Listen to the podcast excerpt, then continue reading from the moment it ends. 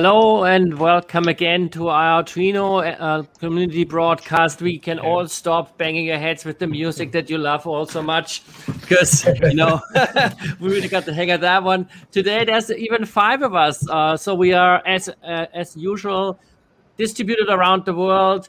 We have Gunnar joining us from Germany. Hi there. Ashhar from India and Ayush from India. Hi and Brian is in the States and I'm in Canada. So, uh, as Hello. usual, a wider range of really interesting people joining us and lots of topics coming up. So, what's happening today, Brian?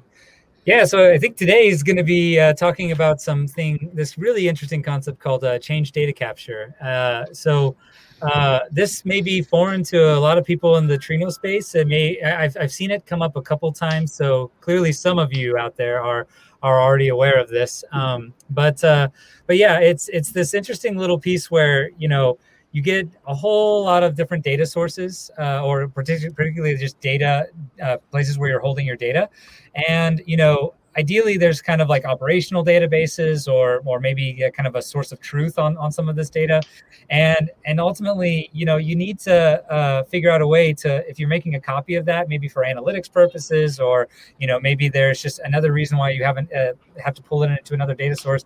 You know you ultimately are going to be having dealing with multiple copies around uh, your your entire platform and, and all of your analytics and, and whatnot. And we especially see that a lot on the trino side. So it makes a lot of sense why why this is coming up and in, topic in the Trino uh, uh, uh, um, kind of Slack channels, and uh, we see it a couple times. I think on Twitter, uh, they, somebody reached out to Ashhar. This was the initial prompting to, to get this oh, episode. Oh, yeah. I think this got, this got us me talking to Gunnar uh, as well. So so then this this started our initial conversation around this whole thing, and yeah, somebody was just like, hey, you know, I have this whole Debezium plus Trino thing, and, I, and, and to me at the point I was like, why why is this coming up? Like I, I just don't I didn't see the parallel quite quite right away. So I was like, you know, we need to figure out what this is and then like talk about it because ultimately dealing with all these data sources, you need to have them in sync.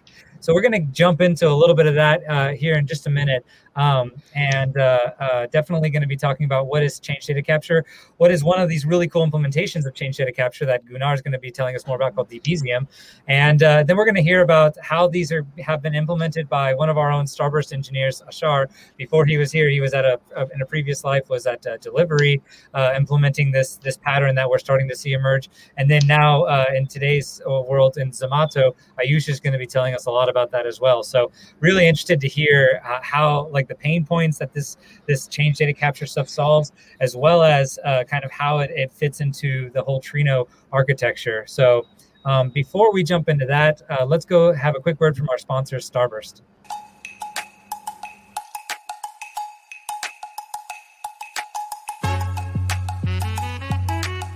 I'm Colleen Tartow. I am the Director of Engineering on Starburst Galaxy.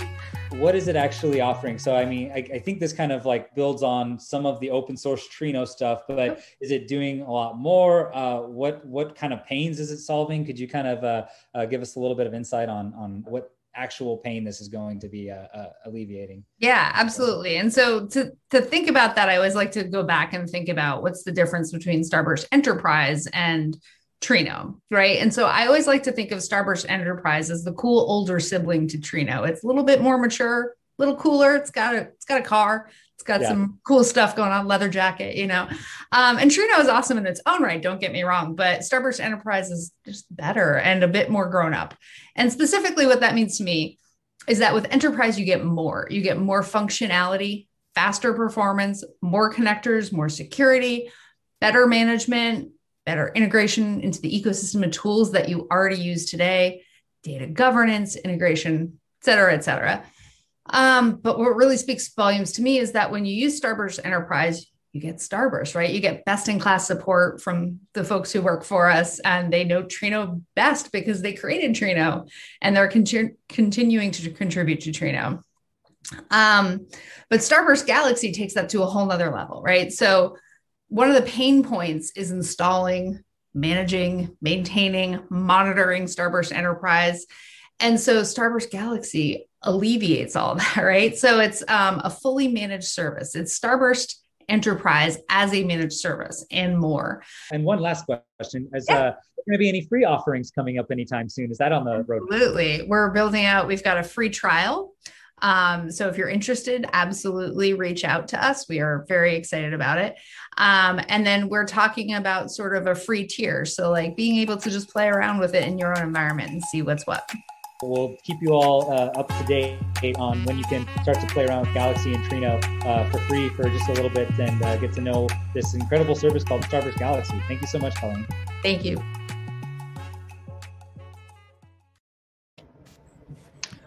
All right, cool. Let's jump right in. Uh, before we do that, though, uh, I want to give everyone of our guests a quick, a quick uh, chance to talk about themselves and how what they're doing, uh, and then we'll we'll jump into 361. So, Gunnar, why don't you start your your sort of in between us all in over there in Germany? You were saying right. earlier. Yeah, yeah. So hey there, everybody. I'm Gunnar. I work as a software engineer at Red Hat, and in particular, I work on this project called Debezium, which, as Brian already mentioned, is an open source platform for change data capture. So you can use it to ingest changes out of your different databases into Kafka or other messaging infrastructure. I've been doing a few other open source uh, things. Um, I'm one of the Java champions. Um, yeah, I guess that's about it. Nice. Awesome. And um, then, of course, Ashhar, we all know about already. Uh, I work with him quite a bit on the docs. He's a super helpful uh, developer on Trino and maintainer um, at Starburst. So say hi, Ashhar, and maybe introduce yourself a bit more. Hi, everyone. Yeah, I'm Ashhar. I work as a software engineer at Starburst uh, on Starburst Enterprise, and I'm also a maintainer at uh, for Trino. So I also take care of the Trino project and I'm based out of India, and that's basically it. Nice. Cool. And you, you are, you know Ayush somehow directly because, or have you ever yeah, met? So uh, we are actually college friends. Uh, we both oh, did our engineering courses together, and yeah. we live in practically the same city. The strongest bond. Engineering courses. awesome. So tell us some more about yourself, Ayush. Hi everyone. I'm Ayush and I'm data platform engineer at Zomato. I have been there for around two years and I help build the platform there. Okay, cool, awesome. And so, of course, you're also using Trino, I'm hoping. Yeah, we awesome. use what, what are you doing here? so I got to admit, I'm not using Trino, but I would like to know and learn more about it, right? So I hope uh, we can do that on that. Uh, just wait, absolutely. just wait. You'll soon plenty. be using Trino. awesome. All right, uh, Manfred. Uh, so last last episode we didn't get uh, a juicy release to jump into. This episode we got some cool stuff to talk about, including the PR of the week. This this episode, we get to talk about one of the features, but won't be talking. Uh, won't try to spoil too much of the surprise there. Go ahead and tell us what's going on 361. Yeah, so after reaching 360 and full circle last time, now we are 361 already. And in the announcements, uh, Martin mentioned a few things that are pretty cool, I think. Um, the one that's uh, from the PR uh, of the week that we'll talk about later is the aggregation pushdown for the Pinot connector. Um, if you're interested in the Pinot connector, by the way, we had a Trino community broadcast episode a while back, so check that out. Um, episode 13, I believe. Yeah, awesome. Um, and then uh, there's support for OAuth 2 and OIDC uh, with access tokens. Um, the Parquet file reading was improved. And then um, somebody got something merged about JSON values in Elasticsearch. Elasticsearch, woohoo! um, so those I are the... talk a little bit about that if you wanted to. That's that's actually a really neat uh, uh, one for Elasticsearch. If anybody who's using the Elasticsearch connector, if you've been having all sorts of troubles when you, uh, one of the difficulties with Elasticsearch is that you have to map a NoSQL like uh, data store to like SQL columns and stuff like that. So like if you have all these nested values and the traditional stuff that you get with documents, you have to figure out a way to actually like show that. And so sometimes to actually tell Trino how to parse that, there are like these special objects in Elasticsearch that they introduced randomly and all this other stuff and, and sometimes we just don't support that because it's just not a SQL construct. So we we had to devise a way for you to basically say, okay, this special object, this like JSON, GeoJSON object, or all this other stuff that you know Elasticsearch supports that we don't internally support in, in Trino side, or I think they have other special objects, or just this super heavy, heavily nested uh, set of uh, uh, like let's just say properties, you know, we we don't want to necessarily you know uh, represent those as anything other than a JSON column that comes back as a string. So now this basically allows you to say just treat this as a as a JSON uh, raw JSON string and then put that into a single column, and then you don't have to worry about all of that uh, traditional stuff that you know caused all of your queries to fail in Elasticsearch. so, anyways, that's a little more information on that particular data. Yeah, uh, interesting aspect uh, for people that that run into that. It's very common because, like, obviously, Elasticsearch is a document storage system. Who knows what the hell the document is in there, right? Yep. Exploding that into a table structure is tricky. And um, if you don't and use this new functionality, you still have access to the data because it's now a, a basically a text field that contains JSON. And the functions support in Trino includes a lot of uh, parsing methods for especially tra- parsing JSON. So it's yeah. not like it's hidden. You just have to kind of write it yourself because you know the data better and data and can sort of like cherry pick on what you want yep. to pull out. And so that can all be done from the SQL interface. You don't have to like mess once you've set that as the JSON property, you don't have to go messing with anything else outside of the SQL uh, part itself. So really pretty cool. Yeah. Um, so uh, is that the PR that you were mucking around, or is yours coming soon too? Because that, I'm that looking forward. Mine. That was yours. Oh, so very yeah. well done. um, I've also been working with Suman recently, by the way. Um, he's uh, getting some more Elasticsearch stuff happening. So stay tuned for that. Um, lots of cool uh, uh, Elasticsearch on the way. So always good to see. And maybe Ashhar can take a peek and help us merge it, right? sure. Um, and then what else did I find? Um, predicate pushdown in the Cassandra connector was added. Added. Um, there's a metadata cache size limitation in a few connectors that was added in a bunch of them actually as a feature. Um, that can be very helpful. Uh, metadata caching is very important sometimes uh, because a lot of uh, like DB, DB uh, and business intelligence tools often pull a lot of the metadata just to populate like a tree of all the tables and all the columns and stuff in a UI or so. Uh, caching can be uh, quite useful for that, but limiting is also sometimes important for the performance to have it under control. So mm. that's a new feature. Um, there were a whole bunch of improvements for the Hive view support. So as you know, for the Hive support, uh, like for the support to read Hive views, so views written in HiveQL, not in SQL, um, we use the Coral library. We talked about that in another episode a while ago. Uh, I don't know the number, but um, we can dig 18? it out and you can look it in the show notes. 18 was the view, view one, right? Yeah. Wow, you like like like uh, like an encyclopedia of community broadcast episodes. That's awesome. Um, so yeah, so that's that's been updated. The Coral library has a lot more features now, and that's getting better and better all the time. And then another thing is Glue table stats uh, got improvements. So Glue, uh, Amazon Glue can often be used as a replacement for a Hive Meta Store in, with the Hive connector.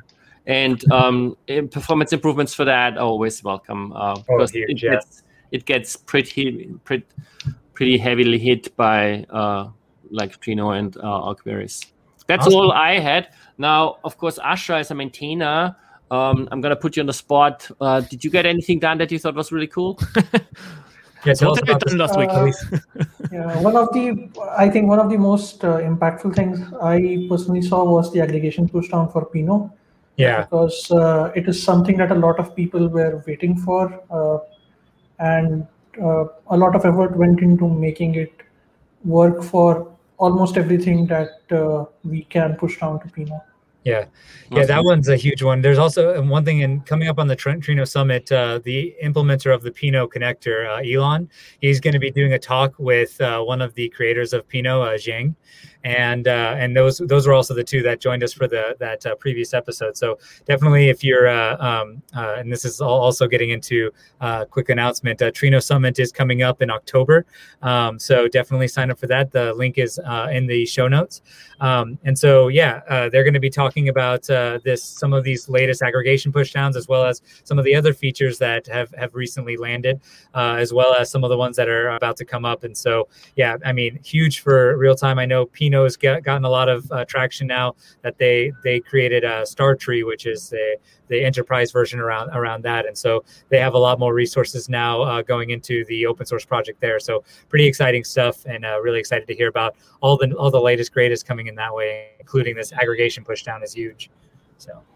Awesome. So, how about you? You, you all start to enlighten me about CDC because I'm really interested. So, uh, and yeah, CDC means nothing to me. So, Gunnar, do you want to like kick, kick us off a bit? Oh yeah, sure. I mean, well, let's so, quickly go into the. Uh, we're forgetting the the introduction here. Off oh, to the oh, concept okay. of the week.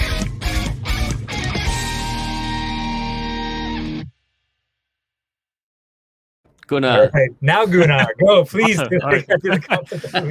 so we need to get one way, out, uh, one thing out of the way. So CDC it does not stand for Centers of Disease Control yeah. in that context. okay. it also does not stand for the Caribbean Developers Conference. Um, there's a few more actually, so people are, tend to get confused about it. Yeah, no, here it's about that CDC. I had to avoid the CDC hashtag oh, for, because I was like, yeah, that's totally going to get misrepresented. Yeah, it's, it's, it's, it's, weird. And if you know, there was this time when there was this meme like CDC says do this or do that, and I oh what's what's it, what is this about it? but it's not about that CDC. Yeah, yeah. So here it's change data capture really, and um, the idea actually is pretty simple. So what it means is really whenever something changes in your database, um, be the MySQL database or Postgres or whatever database you have there, when something changes there, you would like to react to that uh, data change. So let's say something gets inserted or something gets updated or something gets deleted. You would like to react to the change. And this is what CDC enables. And it does that by tapping essentially into the transaction log of the database. So, in a nutshell, all the databases uh, they have uh, what's called a transaction log. Sometimes it's called a write ahead log or um, commit log. There's different names. And really, this transaction log that's the source of truth in a database. So whenever a SQL statement comes in, um, essentially an event will be appended to this transaction log. And now, if we go to the transaction log and extract uh, the information from there, that's the exact source of uh, truth and the source of data we would like to have. Yeah. So that's what CDC does. Um, so it gets changes out of a database, and now you would like to react to that. So you would like to have some sort of consumers um, which can take the data and, for instance, just write it somewhere. And I will talk a little bit about the use cases. But um, now, in order to connect uh, this change event source, which would be CDC or Debezium as one particular implementation, and the event consumers, you typically have something there in between, like Apache Kafka, which allows you to have a loose coupling between uh, those systems, and you know you can do things like replay events um, and so on. So that's CDC in a nutshell. Yeah, I, I, was gonna say the first thing I think of too when you're talking about like logs, you know, a lot of times people will say like kind of logs or events, and I start to think about like Kafka uh, and a lot of that. You know, when you just just by describing that, you know, because when you're thinking about capturing some event that happens to a database, immediately go to like event sourcing or event event platforms like Kafka, or like that. So right. it just feels like a natural fit there, right? Could you talked a little bit about about kind of how those two kind of interplay?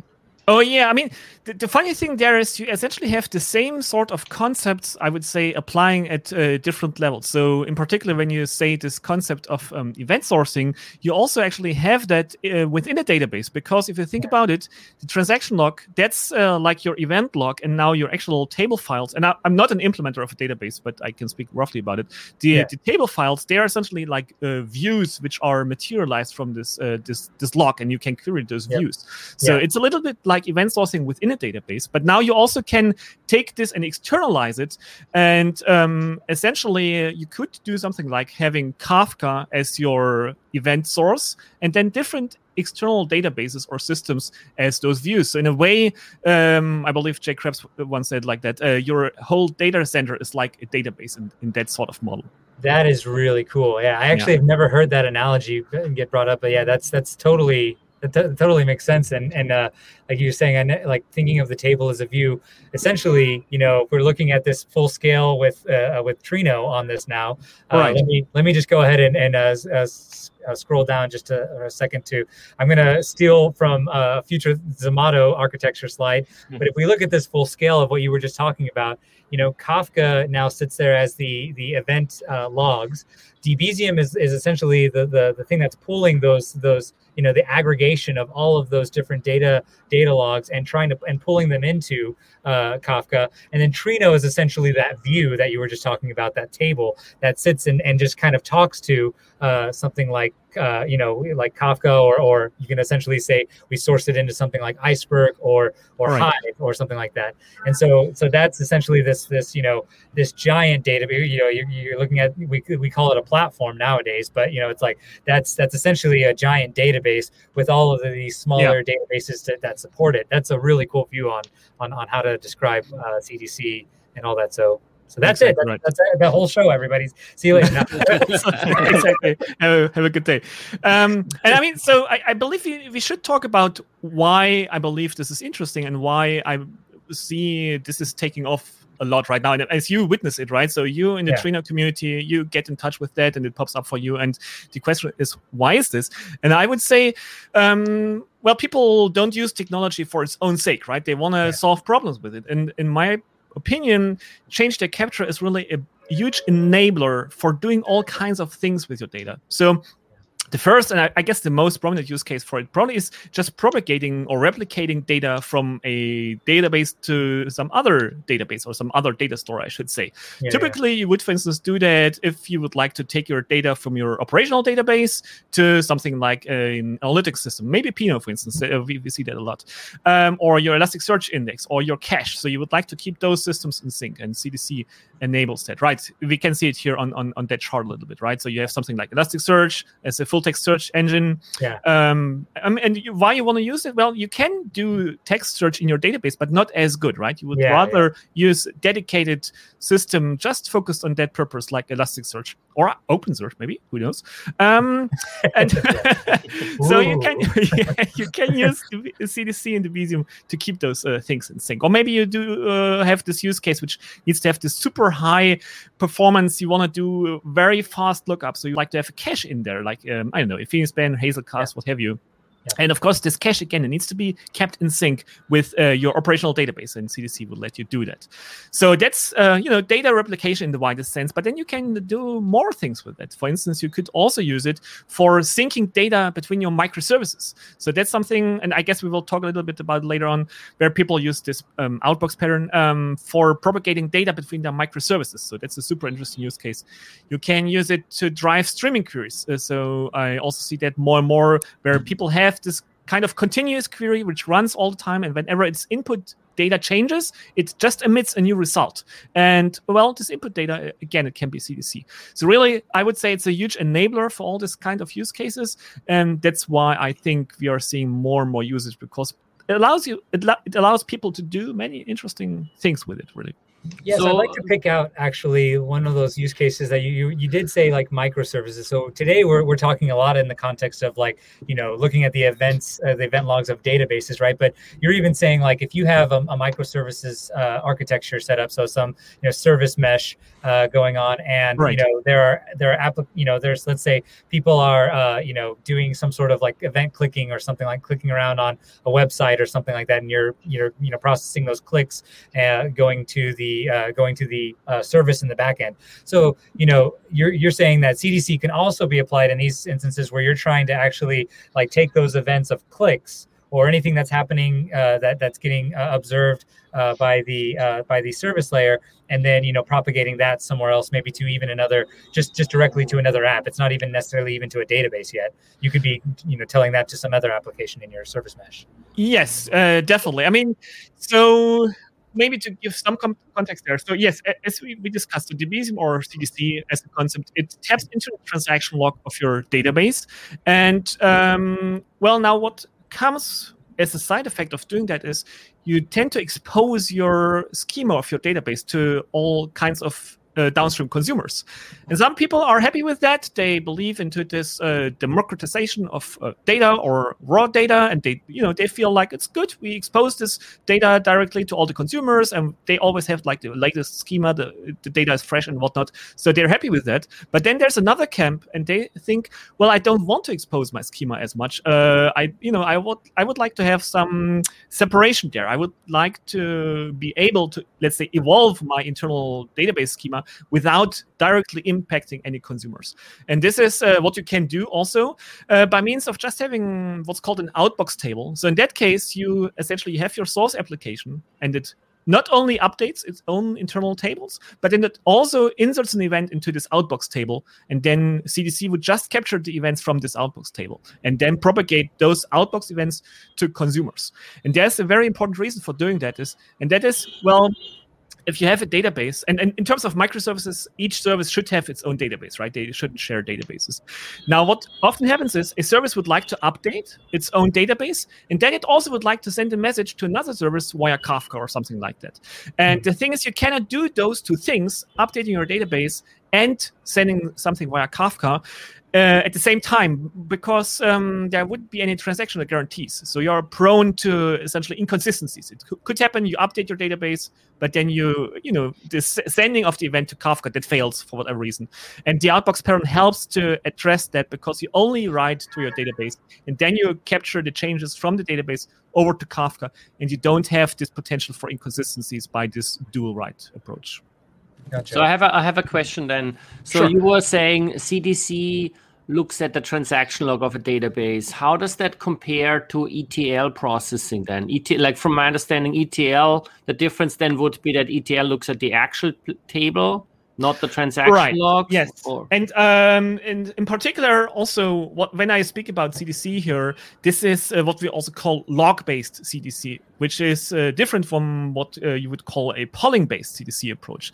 For instance, um, this means now we will uh, we will get all the changes, so never ever will something be be missed. Whereas if you do some polling-based approach, which you might have done with a mm-hmm. traditional ETL pipeline, for instance, well, um, you might miss intermediary updates. So let's let's say you poll once every five minutes, if there are updates in between, you just wouldn't see those intermediary states. Or maybe in the worst case, some something gets inserted and deleted right away, um, and you might never know about it because you just happen to poll, you know, before and after that. And uh, you wouldn't have that with the log-based approach because everything goes to the transaction log, um, all the inserts, all the deletes, so you will never ever miss anything. So I would say that's the key advantage of this log-based approach. Okay, Plus, that's cool. also so, doing a change, you know, based on log changes, right? You're not actually recording. It's kind of similar to like, you know, doing anything in Git or anything like that. You're not having to record the entire state every single time. yeah, right. So, so tell us about Debezium then, how that works, and like what, like when you say transaction log, what transaction log does that link into, and, and how, how does that hang together? Okay, right. So yeah, so there's CDC as a concept, and now there's different implementations, and Debezium happens to be one of them. It's a fully open source, Apache licensed uh, implementation of CDC, and it comes with uh, support for a different number or for range of databases. So there's connectors for MySQL, Postgres, DB2, Oracle, um, SQL Server, MongoDB, a few others, um, and it's um, it can be used actually in different ways. So what most of the people do is they use it with Kafka Connect. Um, and for those folks who haven't heard about Kafka Connect, that's essentially part of the Apache Kafka universe. It's a separate project, or no, well, I should say a separate runtime process. Um, it's part of the Kafka umbrella, and it's essentially a framework and a runtime for uh, connectors, which either take data into Kafka or take data out of Kafka. So, in a nutshell, Debezium is a family of Kafka Connect source connectors. So they take data from a data source like Postgres or MySQL and put it into Kafka. And then you can use uh, sink connectors, which would subscribe to those topics in Kafka, and they will take the data and you know send it to another data store or microservice or, or whatever there is. And this is really the beauty of this model. All this is uh, configuration driven. So a typical Debezium user, they don't have to be a programmer, they don't have to be a Java programmer in particular. They really can take those connectors and they can configure them. So they just set up some JSON-based config in that case to deploy those connectors where they specify those are the credentials of my database, that's the host name, those are the tables I would like to capture, all those kind of things. Um, and then they set up the connector and it runs for them, so they don't have to program. Yeah. Okay. So, huge. So, so you were you were mentioning Kafka and uh, Trino as well. Both of them are written in Java. What about Debezium? yeah, so let me see. Uh, most of it, uh, I would say 99.9% is written in Java. Uh, we have a little bit of C in our code base, and this is because for Postgres, we need to have what's called a logical decoding plugin. And this logical decoding plugin, this actually runs within the database itself. So it's a plugin for Postgres.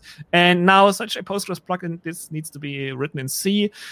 whenever there's a bug in that uh, plugin, uh, God forbid it happens too often, we need to go to the C code base because we are not big experts, um, but we can manage it. Okay, um, but yeah, so it's almost uh, Java other than that. Nice. Awesome. Yeah. Very cool. Yes. So um, I thought there's a really interesting parallel here that uh, you know, and we already kind of drew it a little bit, but I, you know, I want to make it abundantly clear. Is like when you're kind of tapping into this Apache Kafka uh, kind of ecosystem, particularly with Kafka Connect. You know, there's all these amazing uh, Yes. kind of sync connectors that are, are like this, you know, whole uh, bunch of connectors that already exist in this ecosystem, right? And so basically, you know, you by by default, Debezium becomes this kind of like generic thing that's capable of you know propagating from a whole bunch of things so you on on your end you're sourcing from a lot of different data you know potential data database uh, logs right um, and Right. then you uh, the you're able to then plug into this kafka connect ecosystem that you know syncs it into a whole Yeah. bunch of things and makes this much more generic i think you know before the show i was talking to ayush and Ashhar and i think like this is um, one of those uh, things that like y- there are other implementations of CDC that you've seen in, in the wild. Like, and one of them is like, say, Mongo has their own kind of implementation of CDC. Uh, I know a lot of other operational stores out there. I'm not sure of like any any of the other ones that come on to the top of my head, but they basically make a way for you to kind of source this. But Debezium kind of takes this uh, more, you know, hey, let's not just do it for one ecosystem. Let's make sure that we're making this capable to be uh, spanned across any of these other, you know, databases as, as syncs. And let's like, you know, essentially just make ourselves focused on the one operation that is, you know, pulling in these logs and and syncing them out to just about anything, right? And so this is similar to the thing that we we aim to uh, to solve or achieve is let's you know on, on the Trino side let's make sure that we're able to essentially federate queries that are, that you know you're asking ad hoc and be able Yeah. to actually uh, pull in data across all of these disparate sources right? So so this is a really i think interesting way and, and i think this is why we're seeing this pattern where we're seeing Debezium and trino kind of come together. I feel like that is is really uh, that generic nature and being able to kind of go across anything that's that's what's bringing these two projects uh, together and, and, and engineers and, and that's why it brought us together today so Definitely. really Yeah, I mean, and just to add on that, I mean, we try to emit a unified event format as much as we can, yeah. which means for the, the consumers, it doesn't really matter. Does this event originally come from MySQL or SQL Server or you know a Postgres? They look all the same. MongoDB it's a bit of an exception because well, it's a NoSQL data store, so some different rules apply. yeah. But other than that, uh, we try to have this one unified format, and this makes it very easy and for consumers to handle all those events in, in one unified way. Is that an open standard uh, by chance or anything that you guys have opened uh, or just so can no, I mean, I guess like uh, you, you could say DB be some sort of a de facto standard. I'm not sure whether I should go that far. Um, but uh, right now, you know, there's no official um, standard uh, which we would implement. What's interesting is um, so. Uh, just on a side note, uh, so we have internally to make our lives easier. We have developed sort of connector framework. So the connectors we try to share as much code between them as possible, just because otherwise we are a small team. We couldn't maintain them if they all were distinct. And Yeah. interestingly, what we are starting to see now is that external parties are using that Debezium framework to implement a CDC connector on their site. And where we are seeing this is um, ScyllaDB, which is this Mhm. C++ based uh, um, implementation of Cassandra and its uh, um, protocols, right? And so they have implemented the ScyllaDB CDC connector based on the Debezium framework, which also means they emit this Debezium event format. So now again, it doesn't matter even does this event come from ScyllaDB or does it come from you know our own Debezium connector? It's all the same event format. Has So Red it is Hat So it is becoming a bit of a standard then after all, right? Yeah, I mean, I wouldn't uh, complain if you say that. I, I, so has has uh, has Red Hat looked into actually kind of formalizing this or writing documentation around it, or or is it pretty well Uh, documented? There's some ideas there's some other folks in the community um, who- you know who are driving such an effort. Um, we would have to see how this could happen. You could imagine something being uh, um, placed at cncf for instance so that definitely would be a preference from our side to have like a neutral uh, governance body for such a, a standard and we would definitely be interested in contributing to uh, spec developed at such a place, and yeah, then Debezium could uh, develop that and you or implement that, and you would have even more portability. Yeah, totally. That'd be great. Yeah, I was just, just curious to see what, if any headway had got had gone in there because that's that's definitely a yeah. A, a so it's not cool something we push for ourselves right now, um, because there's just enough on our plates, I guess. Yeah. Um, but I'm Yeah, sympathetic to that idea. Well, in comparison, the Apache Iceberg project basically just publishes it as part of their project output. And Yep. so you could easily do that. And that leads me to another question. So, Debezium, you are at Red Hat. We talked about Apache Kafka. Where's Debezium? Is it just a repo on GitHub and that's about it? Or Yeah, so it's uh it's as I mentioned, it's an Apache licensed open source project. It's a open source community uh, which happens to live on GitHub. Yes, that's right. Um, the main or let's say the most active de- developers, the core team, they are indeed employed by Red Hat. So I work for Red Hat. The other core engineers they work for Red Hat. Um, so Red Hat is the main sponsor. There's also I should say that a Red Hat product which is based on Debezium. So I got to do that 10 second commercial part. Yeah. So we have that product, Red Hat What's integration, which Red Hat integration. uh, That's that's the name Okay. of it. Cool. Uh, pretty yeah, uh, speaking name. Um, and Debezium essentially, you know, provides the CDC capability of that product. So there's more to it. There's Kafka support in it and so on. So that's how Red Hat, um, you know, supports Debezium. And I should also say there's um, what we call community-led connectors. So on the same GitHub uh, org, the Debezium GitHub org, there's other connectors like the Cassandra one or like the Vitess one, and there's engineers from other companies uh, who Hmm. are leading the work and who are, you know, the core maintainers of those uh, connectors. Very oh, but you have them in a separate repo. That's interesting. Cool. Yeah, so we have uh, we have you know this one org, the Debezium org, and then there's different uh, connectors, uh, uh, sorry, different repos for uh, different connectors. Indeed. Which you know, it doesn't like uh, there are people that have various connectors even on the Trino side that they don't necessarily like. Some of them do exist and are maintained outside, and not because we don't necessarily want to bring them on. Like I think for a long time, Pulsar had had their connector that was uh, outside of uh, that was in their own um, uh, like uh, their own project, and they're just now getting around to like basically putting into the Trino project as well. But yeah, I think, I think I think so. We even have some outside that, but we we always I think we we try to Yeah, get them a in house as much as possible. But Yeah, yeah, it's, it's common. Like like we started also. Remember, we had this episode not not long ago about DBT, and we ended up like working with Marius to get a DBT Trino Yeah. one. And Which so- episode number was it, Brian? Oh no, I forgot which one that was. I think it was twenty, but I could be wrong there. but yeah so so that's interesting. Um so now i uh, one question gunnar. When you like talk about all this infrastructure and stuff like that what's involved like with trino for example to run trino?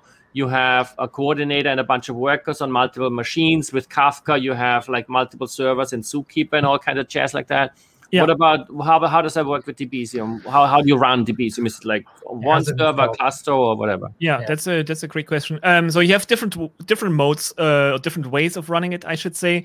So um, let's say the most common deployment model I would say is um, with Apache Kafka. So you would have your Kafka cluster, which, um, as you likely know, will have multiple Kafka broker nodes. There, still at this point in time, you would have Zookeeper nodes for administering the cluster state. This is going to go away in uh, Kafka soon, but for now, you would have Zookeeper I think didn't they just implement that? I, I thought yeah, that, it's, that it's happening right now. So you can Yeah. use it as a preview already. Um, nice. you can run Zookeeper as Oh, Kafka, but not stable yet. not in production yet. Exactly. Got Right. it. Okay. Um, so that's uh, Kafka and Zookeeper. Then you have this uh, um, Kafka Connect uh, runtime, which again is its own clustered system. So you have, uh, or you can have a cluster of Kafka Connect worker nodes, um, which um, take essentially the Debezium connectors and what's called the connector tasks, and they shuffle them around in this Connect cluster. So that's how you would run Debezium with Kafka, and this is, I would say, what uh, most people do.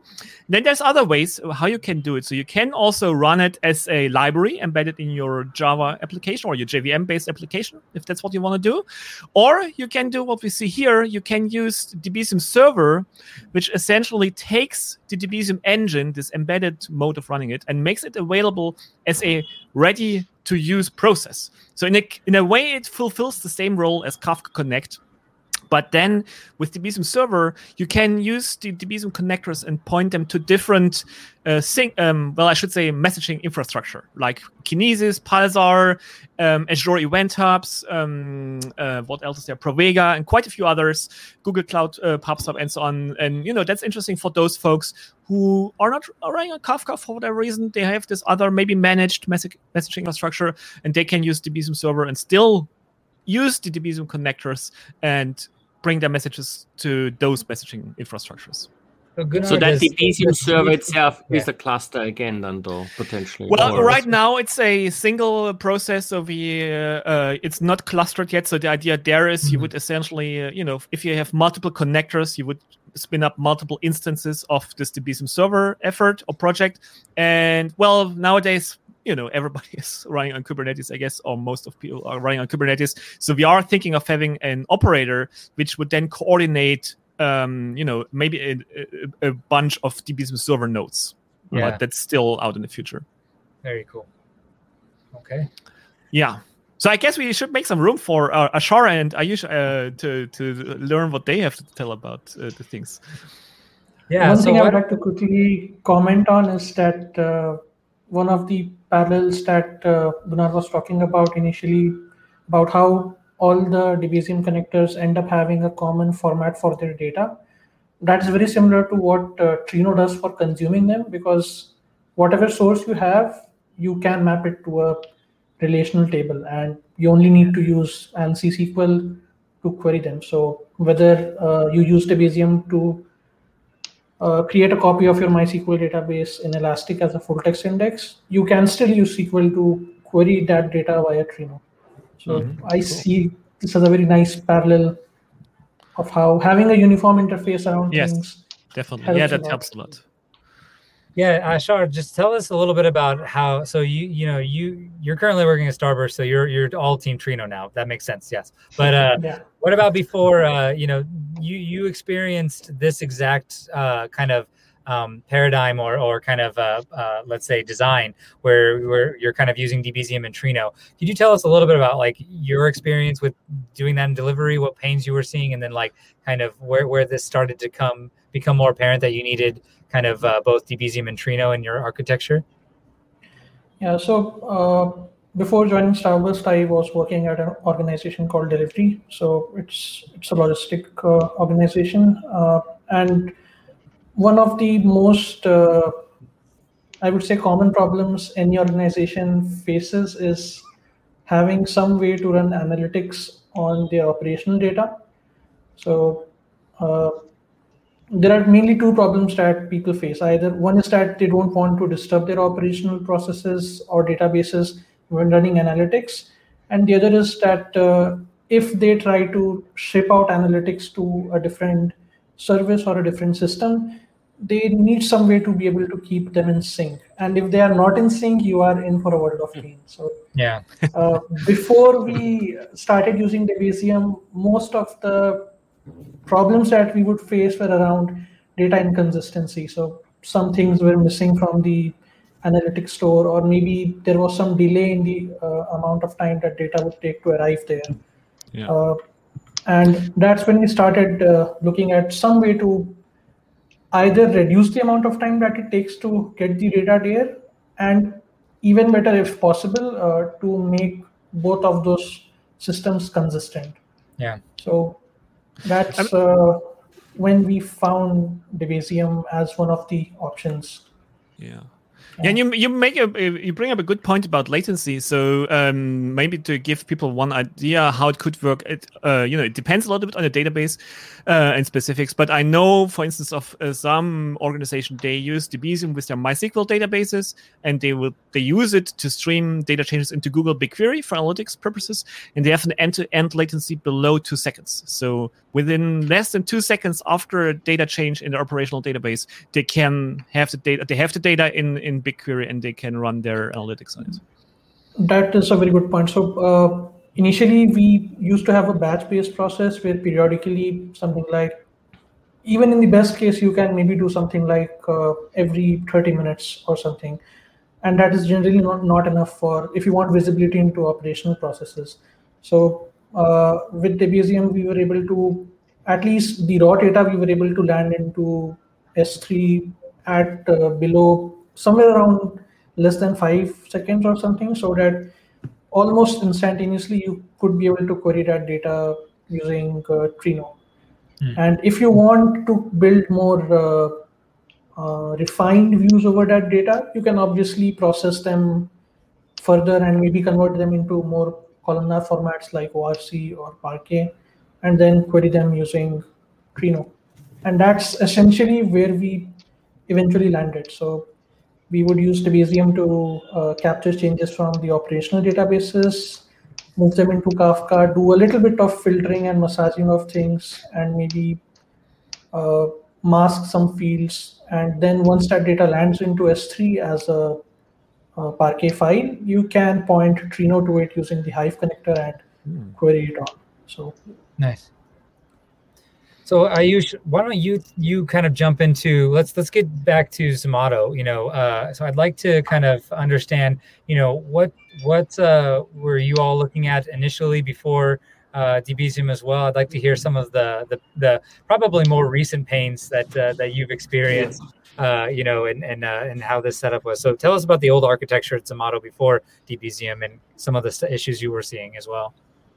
Yeah, sure. So as explained by Gunnar and Ashhar, the pain point and the benefits of the CDC and how Debezium solves it, we at Zomato were also facing this problem. Like uh, we were using Sqoop, as you can see in the architecture diagram, to basically uh, dump the data and do some transformation on it, like masking the field or basically transforming some fields from one form to another and then basically storing it, into an S3 for further processing by Trino or other engines. But the main issue in here is that you cannot basically uh, guarantee the latency as mentioned by Gunnar, like for two seconds, you will get the changes. Like you may miss the delete event because Sqoop Yeah. can never capture uh, and any basically pull based method cannot capture the delete events or any updates. Like if you are pulling every 10 minutes and Yeah. there are 10 updates you will miss all of them Yep. you will only get the final state Yep. so you're like and also basically Sqoop is a query base basically it will fire up a query on your database so Yep. it also increases a load on your databases Yep. and one more pain point that I will ad- like to address is that with Sqoop there is always a business intrusion. By business intrusion, I means it needs uh, updated at type of field. Like Yeah. you need to know from when you want to pull the data. Yep. If you want to do an incremental sync. Yep. And with incremental sync, there come more problem with Hive, as you have covered in I think two or three talks about with the Blue Cat one and the Yep. with Ryan talks. Yep. So yeah, so these were the pain points that we were facing in the old flow. So we wanted to minimize the latency between the our databases and our analytics platform. So action can be taken on the change data set. Yep. And we were looking for something more easy to use infrastructure, like Gunnar mentioned, configuration based.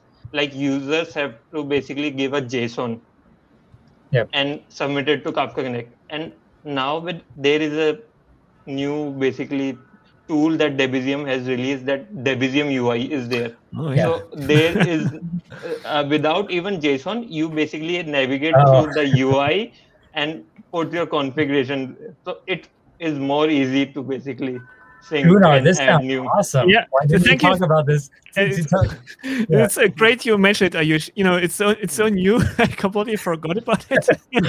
so what's So- so tell, tell us about it yeah i'm actually kind of curious because this sounds like it's a in terms of deployment and, and keeping things up to date i think dbt also is like eh, like get going into a ui type driven updates on these things so Yeah. so what does Debezium ui hel- uh, yeah so uh, you know we are still finding our ways right now it is uh, again a separate process which you would start up in your own container or however you want to do it and it just it talks to kafka connect using the kafka connect rest api Uh-huh. but then we uh, try not to have like a dump UI, which just is like a form for your for your properties, but we want to do a little bit more.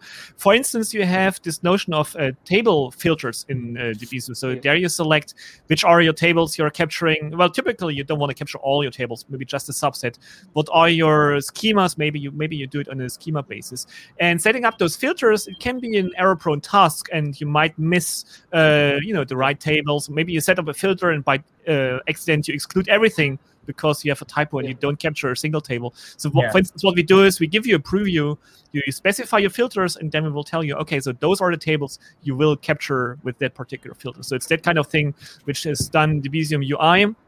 Maybe we could also deploy it into Kafka Connect. Um, there- there's a way how you can deploy custom REST endpoints there, um, but for now it's its own process.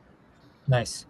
Well, very good to know. Yeah. So, so Ayush, you you all are using this at Zomato now. Let's let's actually jump uh, quickly into. Uh, so this was the old way, right? And now this Yeah. is this is the future. and so Yeah, this you're using this, you're using this now. Uh, you're using this now at uh, uh, Zomato uh, with the with the UI and everything. Yeah, we are slowly, uh, not with the UI, we are basically still finding the way with the UI. Okay. Like they are still they are, we are basically doing POC and how the UI will fit in our basically onboarding process. For Cool. now, we are also m- moving with the JSON Okay. project, but yeah, UI is the something we have eye, our eye on. Like this is something that will be moved on future. Cool. Yeah. So tell Yeah, us so, now. So like- we, we source from DB from Debezium from all of these different Yeah. sources, and it goes into Kafka. Um, Yeah. You use Flink. What what what made you use Flink? So like uh like the gunnar explained like there is a certain uh, basically semantics for the output generated by the kafka connect of debezium uh, there is a before and after format. So uh, we after the data was there in our kafka we were looking for the processing engine. There were two options. Like you can do the processing with the spark streaming or the flink. But we went with flink uh, there were two reasons. Like where there are certain pipelines already running on uh, Flink, so we were already familiar with Flink, and also Flink understand the semantics of Debezium.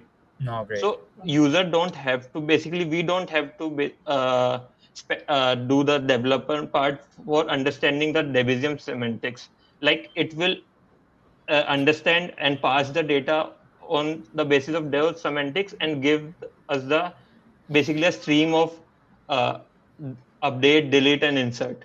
Mhm. And we can use that stream and do further basically transforming and the masking part Oh, basically cool. which uh, means to us like we want to do something like transformation on it but we don't have to spend much time on the semantics part Yep.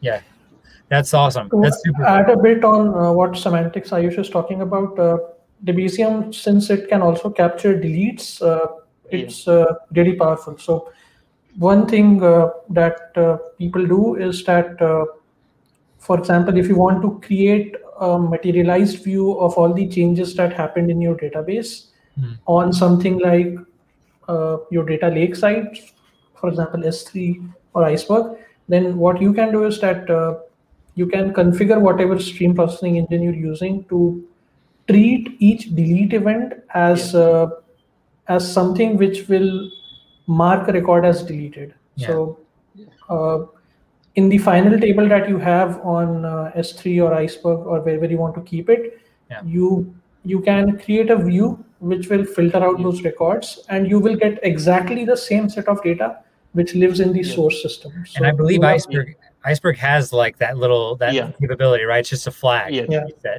Yeah. yeah Nice. so it So tell me, basically in, in end like up what, one sentence, what is iceberg? I, I've heard so many things about it, but what, what does it really do? You, who wants to? I, I can answer that, or why don't we? Ayush you can answer that, and I'll see if I want to add anything in there. uh, basically as you will be familiar with the hive like it's a de facto standard for storing the metadata information like hive is coming out with all the pros all the cons that hive basic all the pain points that hive has iceberg is basically covering them and is coming out as a basically a query oh not a query as a storage format Yeah. and a So storage format, to be clear, there uh, it's a table table format versus the like table a, format. but don't don't think about like a orc or anything like that. This is actually talking about the metadata of the uh, of the table management itself. of metadata. Yeah. So my data lives in the end of the day it lives in S3 or something like that. Yeah, your Yeah. metadata So- and your data live both both live in S3. Um, there are there's currently some uh, like uh, pointers that uh, exist in in the Hive Metastore that still kind of uh, exists there, but for the most part, majority of the tables that were like sitting in a Hive Metastore, that those now uh, have been propagated out to a persistent tree structure that that. Um, that's basically a, a metastore. Uh, tr- uh, it's like a metadata tree structure that lives um, in the S3 buckets and everything itself. And where Hive was kind of more angled to like model things for like a file system like HDFS, um, Iceberg fixes a lot of those issues now where they're modeling things more for object stores and not trying to do these like crazy list operations that used to occur for like the file system in, in HDFS. That was causing all sorts of like performance degradation on on when you moved some sort of like Hive table format out to the cloud. Uh, so so this is like Iceberg is essentially you can think about it as a as a quick as like a not a quick replace pretty much a good replacement um, that has an open standard, uh, whereas they had like kind of an invisible standard with Hive. They have an open standard that's like you know being contributed by uh, everybody in the Iceberg community, and it's Mhm. much more open and and able to be updated. So um, Okay. this is like another parallel that's you know also being introduced and similarity to Iceberg is like uh, Del uh, data lake or um, what's the uh, Delta I think Delta Lake Delta Lake. Delta Lake. Yeah delta lake is um is is uh being created by um the spark people Databricks. Databricks. the databricks that's the one i could come up with the company um Da- databricks is, is has created delta lake that's like a more proprietary format and Okay. not, not as open and then you also have Hudi which was uh, another open sourced one but uh, they don't have an open the, the thing I, I wasn't particularly fond of with them is they didn't open source any particular format around them. So Iceberg is, in my uh, personal opinion, going to be basically the future. And Okay. so we're, we're, we're placing our bets on for the future table format. Sorry, I didn't. So and I usually I missed anything people, uh, and for people who are coming from the Debezium side of things, who might not be familiar with uh, data warehouses, you can think of Iceberg as similar to what your information schema views are in Uh-huh. a normal relational Yeah. database. So it basically tracks information about what uh, columns are there, where the actual data files are stored, Okay. and uh, Yeah. how All the metrics and access all information Okay. about it. Yeah. cool. Nice. I need to check it out. like. Yeah. One one of those days where I have plenty of time, I need to check it out. Yeah. I can I can send you a couple of blogs, uh, Gunnar. I think uh, Oh, yeah. I, I, I would love I it. broke it. I'll break it down. Uh, I broke down a, a couple of the things, and it's coming yeah. from the Hive perspective. But as long as you kind of understand what Hive Hive model is doing, this will make a lot of sense and, ta- and talks about immediately what it solves. But yeah, Yeah. so so uh, um, back to you, Ayush. Like so, you know, Flink has obviously obviously a lot of good compatibility with Iceberg as well, and then so you're actually taking these these deletes and all of these kind of maybe even updates uh, that's coming in, Yeah. and you're you're doing some sort of processing before it gets into Iceberg. Yeah, basically like transforming and masking some PII information Ah, and okay, all that before saving it into the iceberg. got got it. Okay, great. Yeah. And so once it's an iceberg, then it's in. It's practically like you know Yeah. for, for, for the taking Once for it's right? iceberg, it is available for querying using Trino, Yeah. as it is very easy to as add an iceberg catalog in Trino, and then Awesome. you are able to query. But yeah, still there you will currently we have to basically there is a one hop also between querying the data using Trino because currently just uh, li- last week iceberg has uh, released a point 12 where they have finally opened the V2 spec so and trino currently don't support the V2 spec uh, by V2 spec i mean that currently it does not understand the data delete files now Yep. Yeah. So, so So- how do you handle that in the in the interim right now? Yeah, because we are working on some of those changes, but they're they're they are in process. So in Iceberg, there is a feature called incremental scan. Basically, from in that feature, you can oh, basically you can uh, get the data between two snapshots. Since Okay. Iceberg, uh, uh, Iceberg store all the commits. By commit, I mean like in Flink there is a checkpoint interval, and that which it creates the metadata for that duration, and for each commit, it creates a new snapshot in Iceberg table. Yeah. So you can basically do an incremental scan between two snapshots, and there you will have a using I uh, currently we are doing it using Spark. Basically, we do the incremental scan and then insert into a final table, which Gotcha. is the updated where it has filter out the deleted entries and updated fields. So it gives a final view. To give some people uh, that are listening in that don't know much about iceberg as well uh, just like gunnar there are uh, we did two previous episodes uh, 14 and 15 um, on iceberg and um, You looked it up, uh, right? yeah.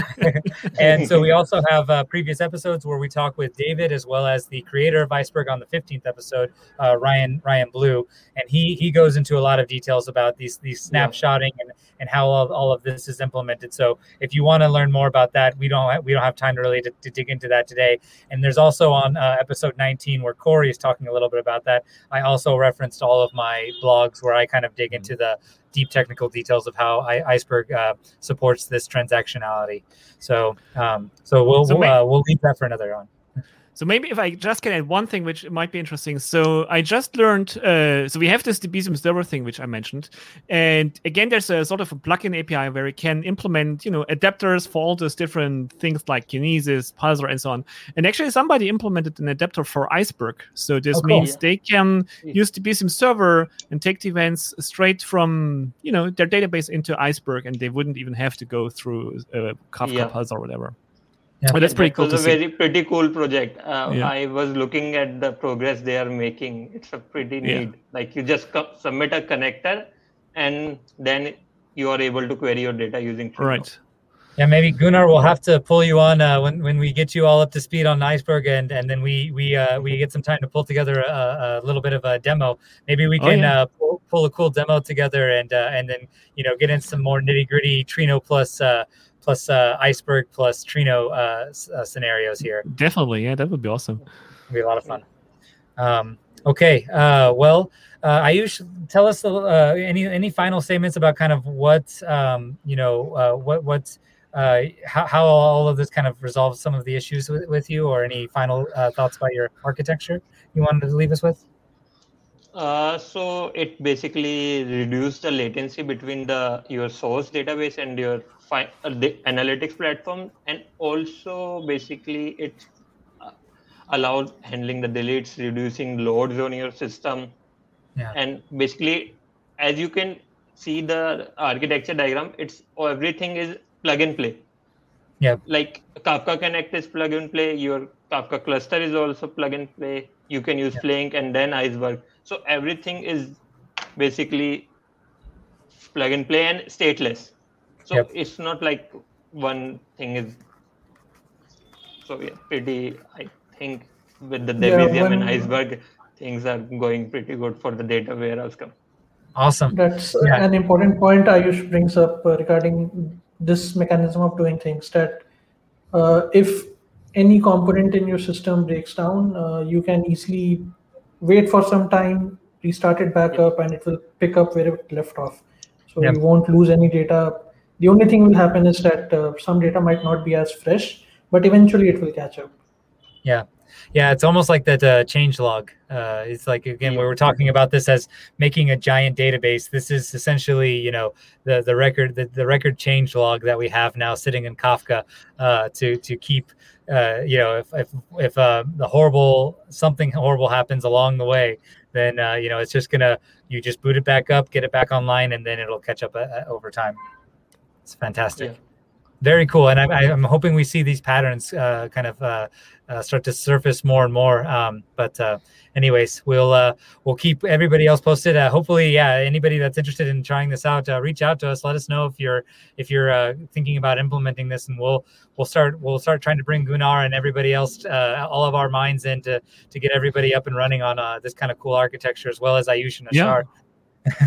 Awesome. Definitely. Well, with that, uh, awesome. why don't we head on to the uh, PR of the week?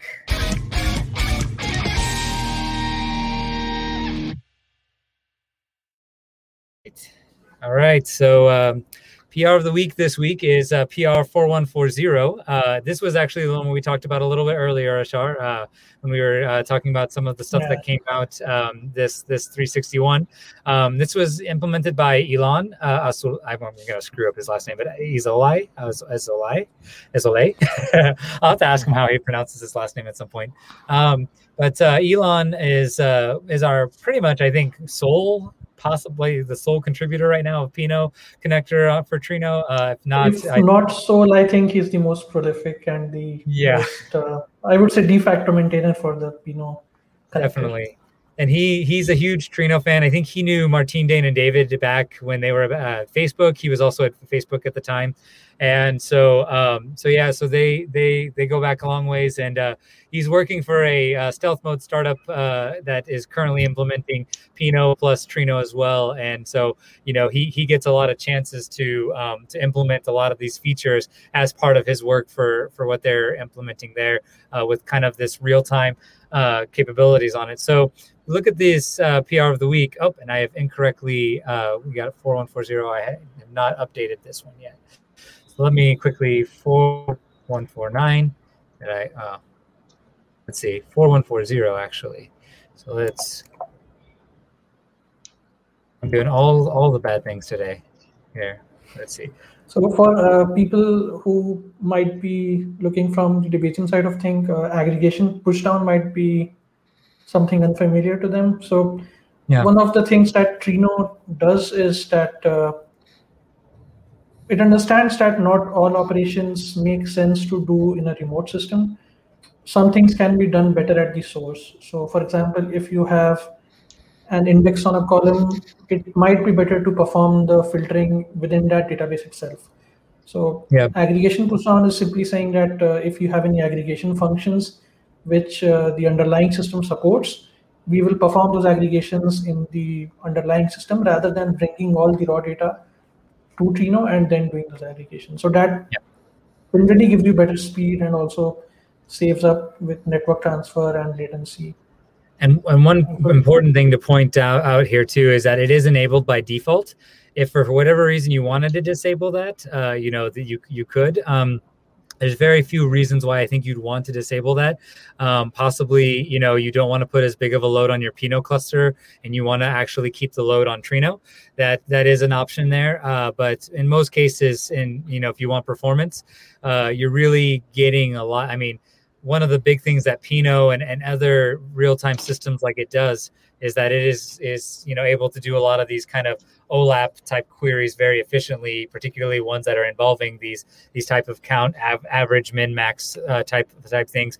They've already kind of pre-aggregated these these things and developed some sort of a, a cube of sorts, you know, a logical cube, and so that all of those ag- answers are already there. So when you push it down, you're actually just kind of tapping into you know to some dimensionality. You know, you're you're lessening the dimensionality that needs to get uh, the query run, and so unless you're you know, just 100% not wanting to run it against Pinot, which kind of defeats the purpose, in my opinion. Uh, maybe for certain areas you you you don't want to. Um, you know, you could even temporarily disable it in the session property and maybe you know temporarily run it on Trino. But for the most part, I think you're one you're going to want to take advantage of this because it's going to be way faster.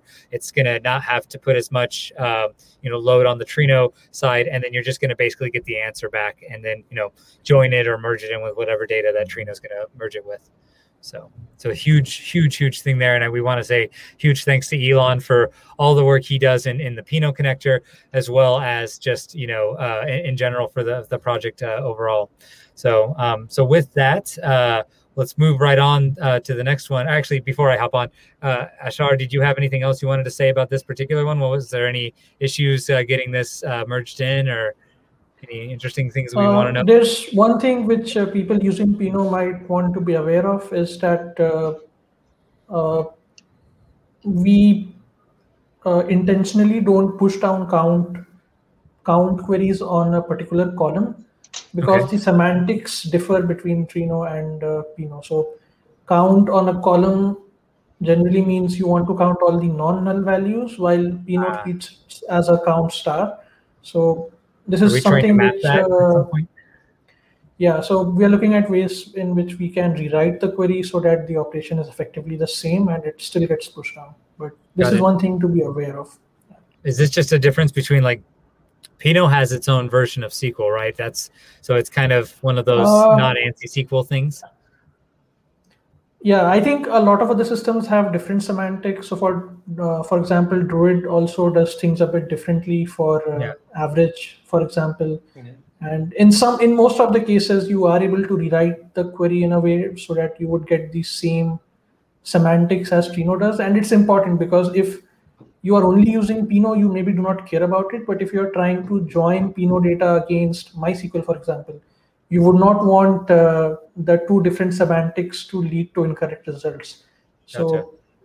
we try to make sure that everything that uh, reaches Trino has consistent semantics. Got it. Okay. All right. Well, um, with that, uh, let's. Uh, uh, thanks again for uh, Elon. Thanks also Ashhar. I know you did, you were one of the uh, reviewers in that uh, PR, so thank you as well.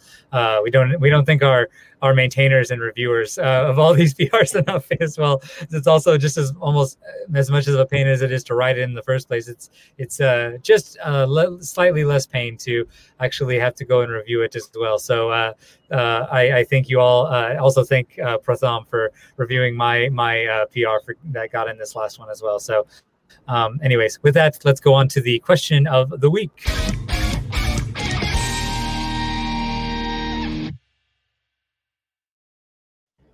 Okay, so uh, this question of the week uh, came from a Stack Overflow post. Uh, we'll link that one in the show notes. Uh, came from Brian Hudson. Um, and uh, oh, sorry, this was not from Stack Overflow. This is from Slack. Uh, so thanks, Brian Hudson in Slack channel. Um, he asked a pretty like a one of those cool SQL questions that kind of make you think like, what's the best way to implement this? And uh, Kasia actually uh, had a pretty cool answer to this.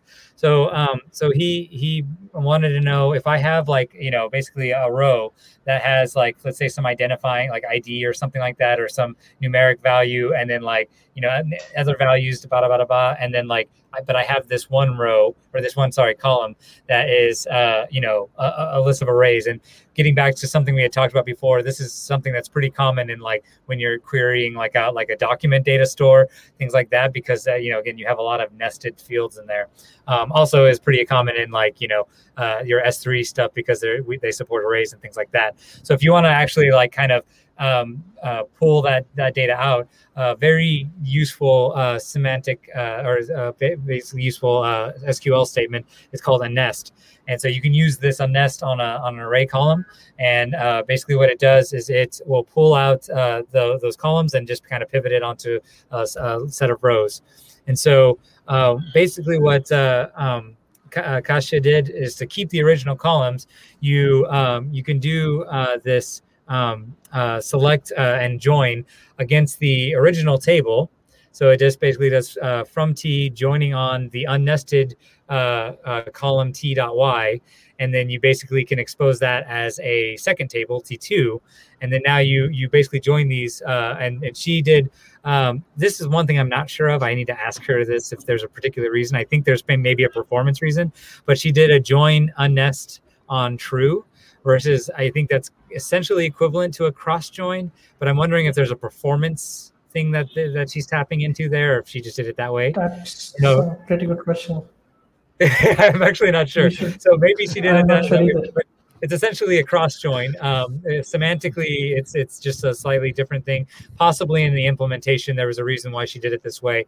Um, but but you could do it either way, and and maybe there's a, a reason in performance why you do it one way or the other. But you do a cross join there, and then you ultimately get the uh, the final table back, which is going to be the original uh, columns. And then that's joined with all of the uh, tables that you just did the pivot on. So very elegant solution uh, uh, as as usual that we get from Kasia, and um, always uh, really getting these ones. And so I think actually Barton, uh, one of the uh, people working with Manfred, uh, was was commenting this is one thing we might end up adding into the docs. So uh, so again, really cool kind of way that uh, all of this stuff pull, pulls around. So um, yeah, so that was the question of the week. Um, Manfred, did you have any any uh, uh, input on that? You look like you're about to say something. Uh, no, no, it just looks interesting. uh, one thing that I observed is the query that you have above, where you have one, two, three, yeah, or like, like you have one, two, one. Mhm. That's not the same query below in the example. So if you look at the uh, at the top query, don't get confused by the result at the bottom. Where did I do that? Let's see. I Where screwed it has values one array, two array, like oh, uh, whoops! QRS That was my playing around with it. I'll fix that in the yeah. I'll fix that in the show notes before I, I put I put this out. I was just I was playing around with it myself before I actually added it to the show notes. So the original query, uh, when you see it, just look in the show notes. Uh, it will it will have the original thing, the original solution that Kasia uh, had had included. So my apologies there. I was just scratching my head a bit there. yeah, yeah, yeah. No, it's good, good, uh, good, good uh, thing to mention. All right, cool. Well, that was our show. Uh, anybody have anything they'd like to mention before we hop off? Maybe one closing thought. I mean, because this has been on my mind lately a lot. So, what I like on a meta level, what I like about all the things that kind of it tears down the wall between OLTP and OLAP, right? You use uh, the things like Debezium, Pinot, Yeah. Trino, and it enables you this sort of user-facing analytics um, where you can actually go to Trino or go to your uh, data warehouse, whatever it is, and also have user-facing stuff there, right? Which you couldn't do in the past, and it gets enabled by Debezium. It gets then leveraged by those great technologies like um, uh, Trino, and I'm really super excited to see this because it enables tons of opportunities which I believe we didn't have in the past.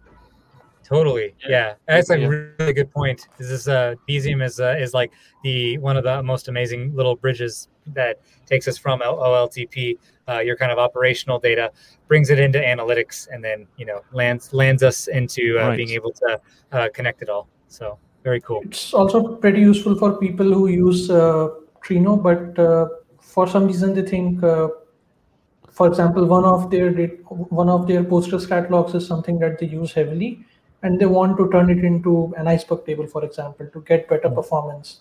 And Yep. Debezium would help them a lot in doing that. Yeah. So you could get best of both worlds, analytics as well as Right. OLAP Yeah. It kind of converges, I, I feel, and that's that's really exciting to see. Yeah. Absolutely. Well, Ayush, Ashhar, and Gunnar, thank you so much for joining us today. Uh, it was great having you, and I think we're definitely going to have to do more episodes like this in the future, uh, getting more diving into more how-tos and tutorials and how to get people up and started on this stuff. But this was, I think, a good breaking into uh, this this interesting pattern that we're starting to see in the uh, in the uh, uh, open source side of things. So, uh, thank you so much for for joining us today, and uh, we'll definitely be seeing you soon in the future, I'm sure. Thank you so much. That was fun. Thank you so much for having me. thanks everyone. See you, Bye bye. see you later. Bye, everyone. Music for the show is from the Mega Man 6 gameplay album by Krzysztof Sławikowski. Don't forget to give us a star on the Trino repository at github.com forward slash TrinoDB forward slash Trino. And for more information on future shows and to find show notes, check out trino.io forward slash broadcast.